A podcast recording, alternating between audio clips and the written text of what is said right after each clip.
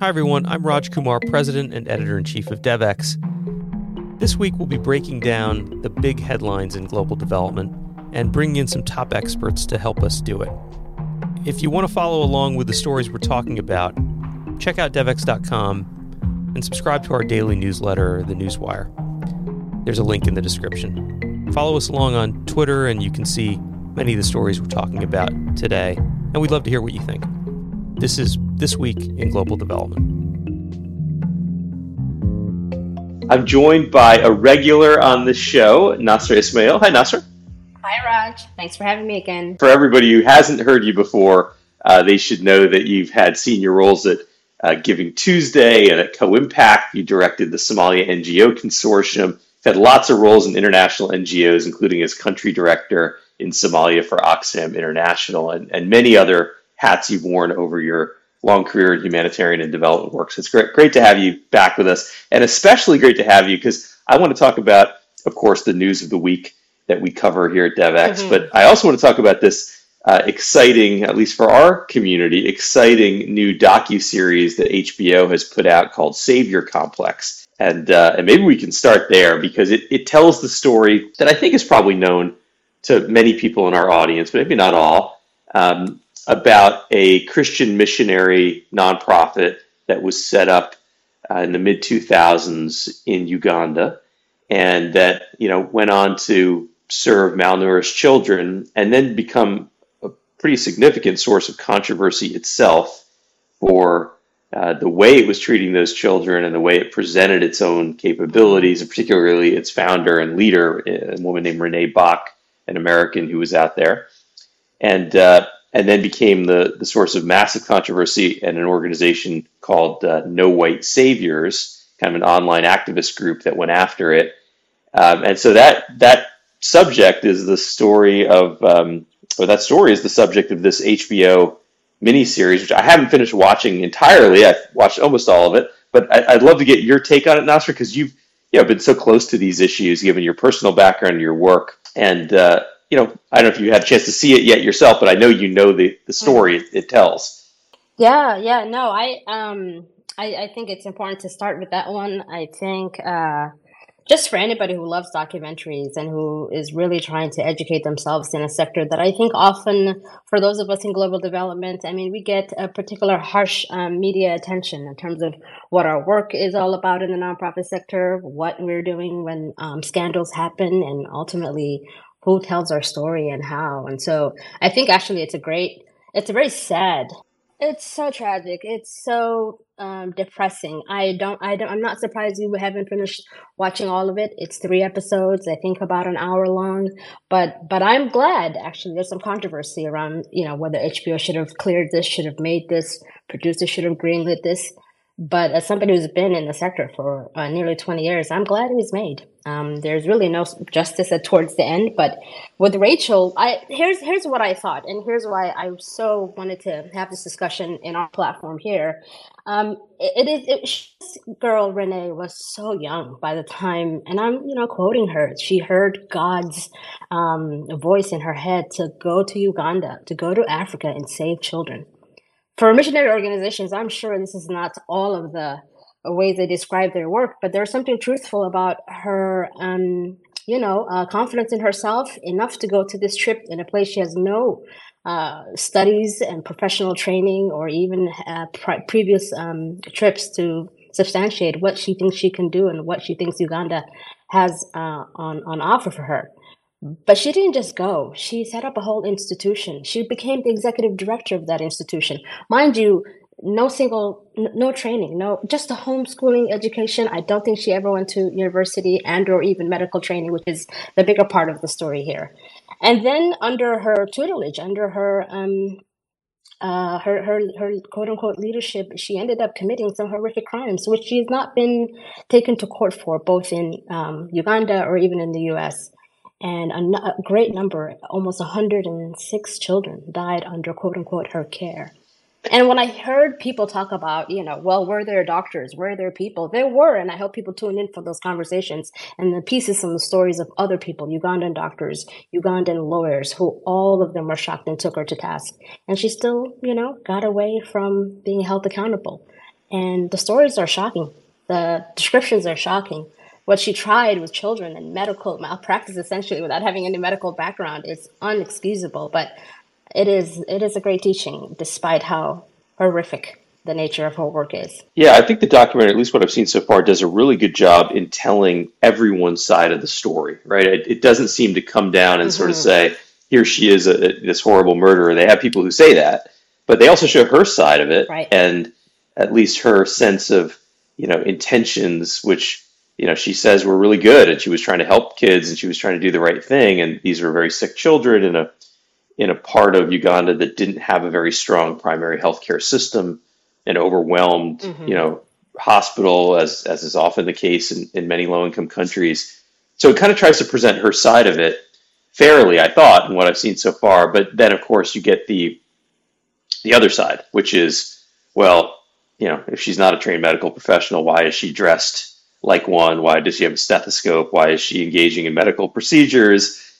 Sometimes when maybe no one else was around, but then even when there were trained and paid doctors and nurses from her organization right there at the bedside, and why is she doing these things? And so there's some quite damning testimony from the other side of it. And I think especially those videos of someone with no training or qualifications doing medical work on children who are clearly, severely malnourished. It's a tragedy about what happened there, but it also is kind of a tragedy about the larger story, right? About the fact that at this point, we still don't have strong enough primary healthcare systems in so many parts of the world, where there is even such a need that any young person could just come in and say, I'm going to start a clinic, and end up trying to fill that gap. Exactly. And the gap is still so big that, they talk to the rural hospital director who says, yeah, I actually kind of needed her help because we were overwhelmed. So sure, we would send some people there, some kids that we had to discharge to say, keep feeding them.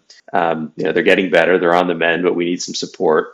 So just the fact that the needs are so great that you would rely on essentially a kid to support them is it's a I don't know, a commentary, I guess, on the lack of investment and the lack of success that we've had as a global health and development community in building up these systems.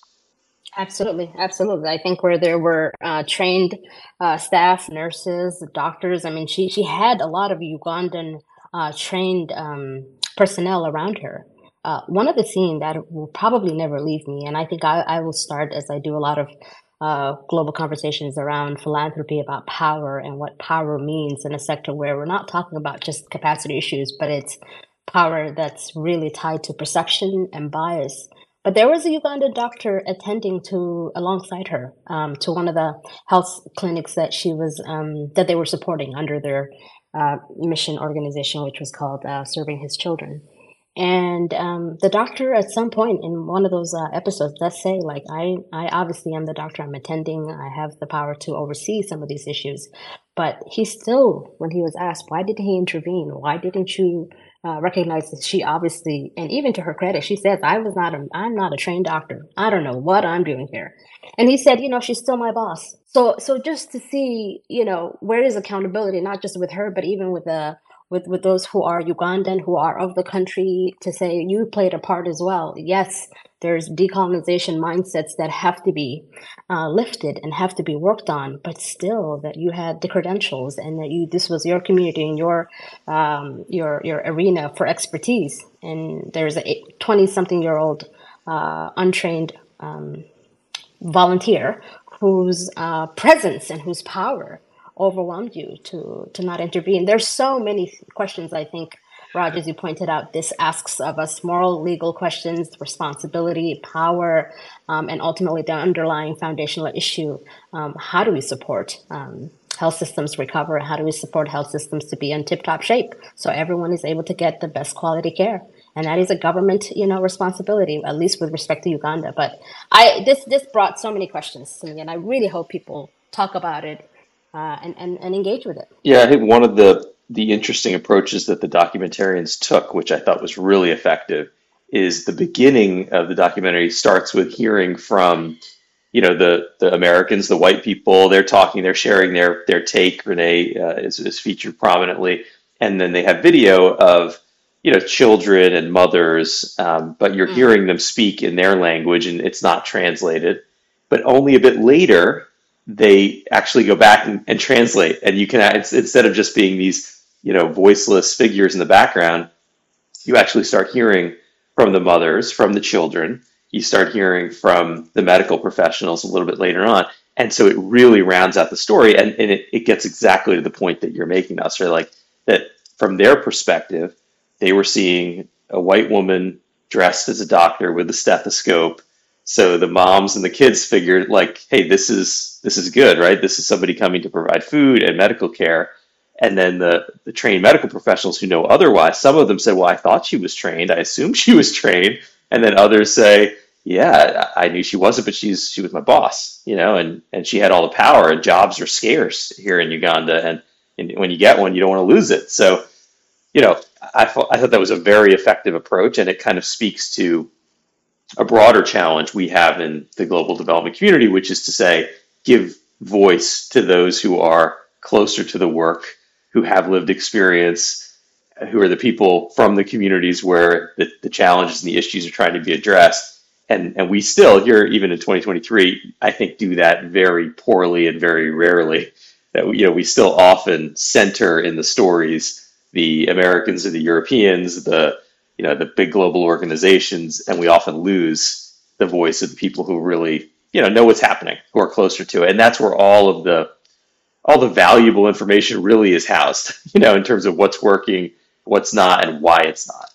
And one of the things that just reminds me of, which is a big takeaway for me, is because of those dialogues, because of how well I think at least the documentary filmmakers did to ensure that there were many perspectives here and complex decision making. So when someone in Uganda in this health clinic says, I know there's something wrong, there are power issues layered throughout the system, but I also have to feed my children, I have to keep this job. It really, for me, centers the complexity of our work and the fact that sometimes when we think about scandals, it's not a yes or no, it's not a black and white, it's not so simple. It's deeply complex layered issues of people trying to take care of their family, first and foremost, but also knowing that there are some deep accountability gaps here. And I know this came up quite a bit in terms of accountability in the nonprofit sector and scandals and what happens. But, you know, this young girl, Rachel, also raised a whole hell of a lot of money.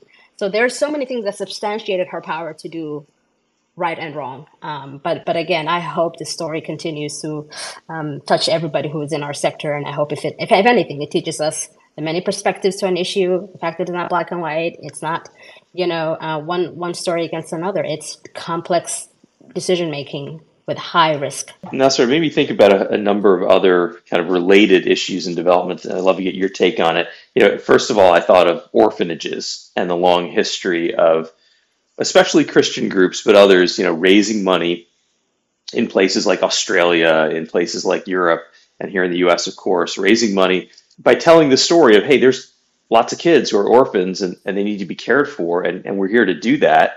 And so those good intentions, that kind of very distant view of Africa or other poor parts of the world, saying, oh, look, you know, there are poor people over there, and we don't really hear their voices or as to why these orphans exist in such large numbers, but we just assume that's true. And then again, well-intentioned people going to church, writing checks, providing money in a collection plate. And in the end, what that has led to, that we now know, is just a huge economy around orphanages, where a very large percentage of orphanages in some countries, of course, many countries have now started shutting them down, like Rwanda, but in places like Cambodia, there's been a lot of reporting on large numbers of orphans who aren't really orphans. They have a living parent, sometimes both, but there's an economy around orphanages. There's money to fund them. And a poor family might say, I'd rather my kid goes there and gets fed, but what are we doing to that child, right? And so there's been a big counter movement now in the last decade or so to really try to shut down a lot of these orphanages and to stop that economy. And I think this documentary points a bit to the same story and makes me think of, you know, places like Haiti, and maybe even places like Somalia, where you have so much experience, Nasra, but where there's a very large humanitarian and development presence. It's very large in part because it's needed. There are real needs. But on the other hand, you wonder and you question, are we creating this vicious cycle where the mere presence of so many well-intentioned people is creating an economy that's keeping the situation as it is and stopping true development, true, you know, government provided systemic support for health and education. I wonder how you think about that and maybe think about the context of Somalia, since you know it so well, and whether that fits here, Nasra. Yeah, no, absolutely. Especially, I think the political economy side of things works, and we've got many examples on both sides. With Rachel and her organization here, a 501c3 organization here in the U.S., and what they're able to do, both to raise funding, which is a great thing, but also with quote unquote well intentions, look how much harm they can do. And on the other side, it's not to say that there aren't organizations that are more native to a country in the global south where this also doesn't happen. I spent 5 years working in East Africa. I spent almost 3 years of those, Raj, as you know, living inside the compound in Mogadishu. And when I went with, having worked in U.S. government, having been a donor for quite some time, for almost 8 years, when I went into the humanitarian sector, I had a lot of old biases. And I thought, what is it about UN entities, Global North, government entities, philanthropists from outside the region? What is it about them that we always think, that they have really good intentions? They want to help. And what is it that happens, and what's the story, what's the complexity in terms of when money disappears, when there are scandals, when there's harm done, when there are safeguarding issues? I struggled with that for a very long time, and I think after living there, knowing the parties, looking at government systems, critiquing the international and the local system of delivery, I could only come away with one thing, which is we all have a stake in creating the kind of system where we want to deliver impact, to deliver great programs to the communities that we want to help. And it's never a one-party story when it comes to corruption. It's actually very communal. There are networks, just like there are big networks in the global north and the global south, where there are human endeavors and there's poor structures. There will always be a network of people with good intentions, but who ultimately expose communities to a lot of corruption and ultimately a system. It's really not about the who, it's about the how. And it almost always takes bad staffing, terrible organizational culture, terrible leadership that does not look at the risks inside certain communities and does not look at, how are conflict-ridden countries, how are countries where 90% of services are being delivered by NGOs and there's no accountability from government, there's no strong systems from government. How do we tell the story of this, issue around corruption? And I feel like there's really no answer. And I stay away from thinking it's one party, particularly here. I want to be clear. Almost always the stories that I hear are pointing at local networks, local community leaders, bad guys on the local side.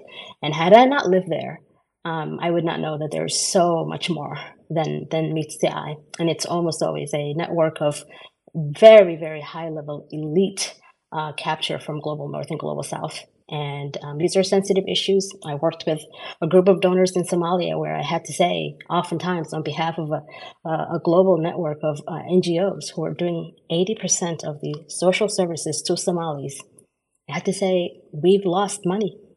And we have a way to report these things, and here's who is involved, and here's who it exposes. But ultimately, it was never just one international NGO or just one local NGO or just one donor.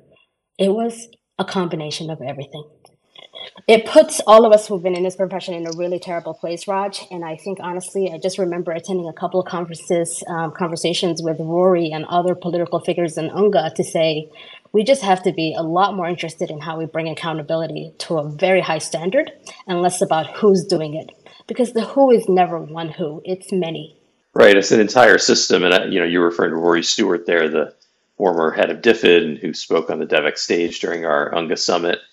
And I think you're also referring to the story we published a week ago, which really exposed the UN investigation into Somali aid and the tragic reality that an enormous percentage, 20, 30% or more of that aid meant for people in desperate need was not going to them. It was being siphoned off, and that the aid was being used for political purposes and being funneled to, clans that were had more power than others, et cetera. And I think, in the wake of that reporting, the European Union decided to temporarily suspend their aid to Somalia.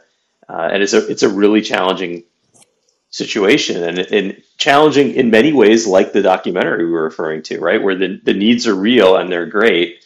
And you don't want the people who suffer at the end of this to be the very poorest of the poor, the most vulnerable people, as we try to organize our systems to work better. But on the other hand, if you don't get those systems organized, in the end, you never get out of this situation.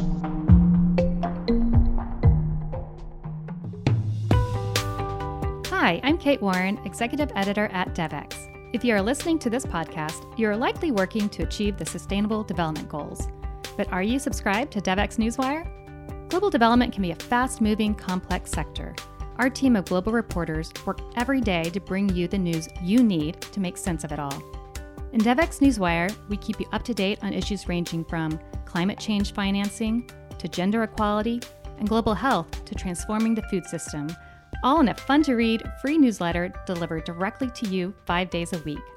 Join the hundreds of thousands of global development professionals who receive DevEx Newswire and visit devex.com/newsletters to sign up to this free newsletter today. Another story we published this week, Kelly Rogers wrote a story for us about really what are the other ways USAID could fund besides the traditional kind of prime contractor, subcontractor approach in order to hit its localization targets. And, that might sound like, well, it's very technical and how does it relate to this? But it's very similar in a sense, because one of the reasons you end up with stories like what the documentary tells of this organization Serving His Children is that its founder, Renee Bach, had the access to money, had the ability to raise money in a way that a Ugandan local NGO simply couldn't. And so suddenly here's this young person with a budget of, $150,000, $250,000. That's really significant money where she was. And the question for local organizations, how do they get that? And we had one, actually the Ugandan organization in the story who's quoted and saying something about like having an annual budget that they were targeting of $50,000 and only being able to raise $3,000. But what the story details is the idea that there are other modalities to try to get more money to these local groups, including networks. And also pooled funds. And I wonder what your take is on kind of the other modalities that are used, but maybe could be used more, Nasra. I've been around both of those conversations. I actually really love this article that's just trying to look at other avenues and being really, between what we just talked about and this article, I find that when those of us who've been in the sector for a long time who are trying to build better systems, scandals will always happen. Money will always disappear. We're always trying to figure out how to protect communities from, that becoming a norm, but also from systems from falling to a lot of innovation that happens in terms of, how people want to not follow the rules, how organizations may be blind to so many things that are happening in all kinds of places around corruption. So I think ultimately we hope that we keep reporting on where good things are happening and where we are having some failure, ultimately so we can build better systems. I hope what it does not take attention away from improving government systems. I think in all my career, this is where I'm starting to see the big storyline here, which is we are not in the business of just keeping nonprofits, private entities growing and growing and growing. Ultimately, this is a relationship that has to outlast all of us, and that is the relationship between citizens and their government. And so I really hope that we flip the coin when I tell you, like, for example, in Somalia, at least in the 5 years that I worked there, 80% of social services should not be delivered by those who are outside the country. They should be delivered by that government. And so whatever we have to do, we have to improve those systems.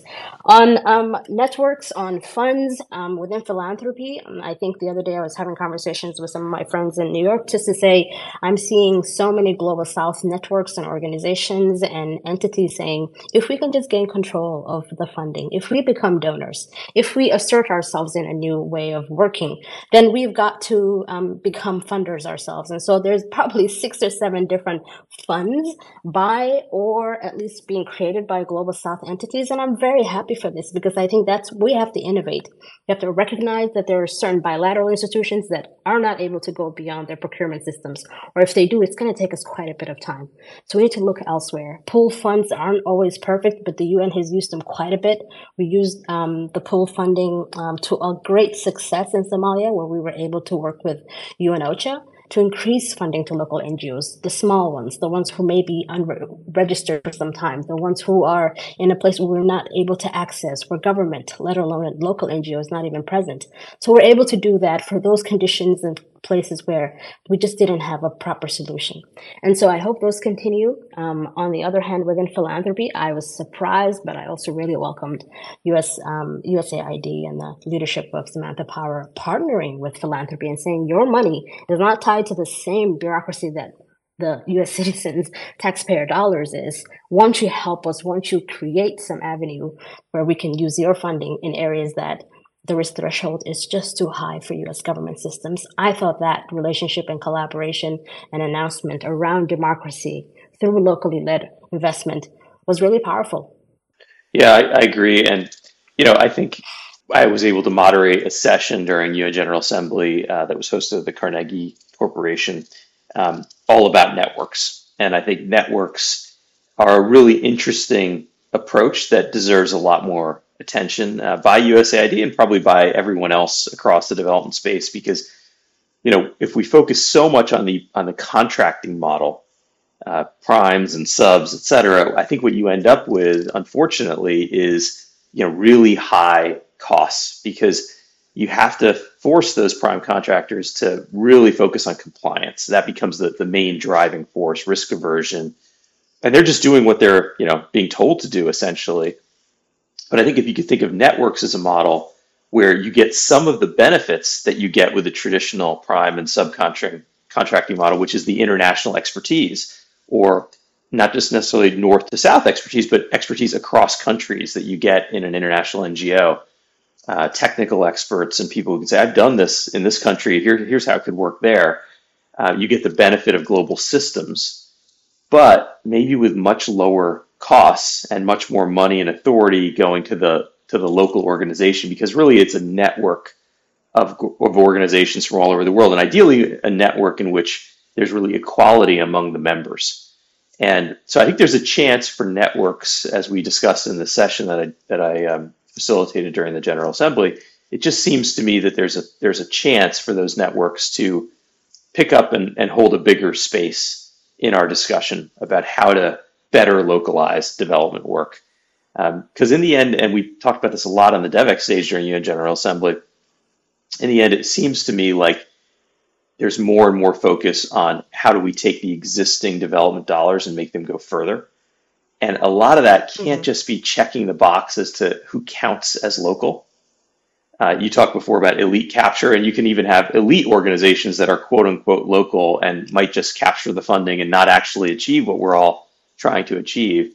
It seems to me a lot more of what we need to focus on is results and different modalities that get you to results, right? And so networks could be a piece of that, and there's a really good, I think, explanation of what they are and how they work in the story we're talking about.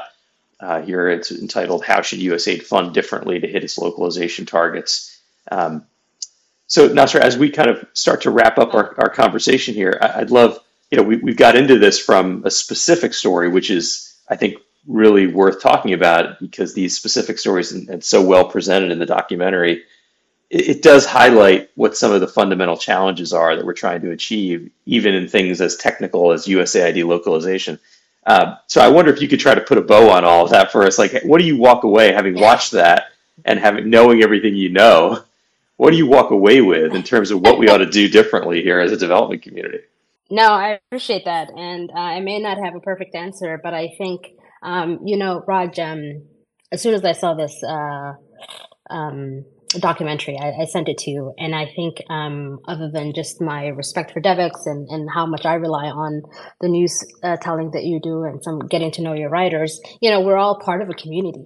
And so whether it's a network that helps us achieve some of our goals in new ways, I welcome that, because at the very least, we're not just, slamming our heads against the wall, trying to figure out how do we transform ourselves so we can transform the world that we so badly need to thrive, and a planet that's got to be, in a healthier place than we currently are. So I think that ongoing, deep, individual, but also societal need to improve, I think that's, for me, like where I see and I center this story about a really unfortunate case in Uganda and say, we need to talk about it. It's the ugly parts of the truth in our community, but we also have to point it towards a way to improve and say never again.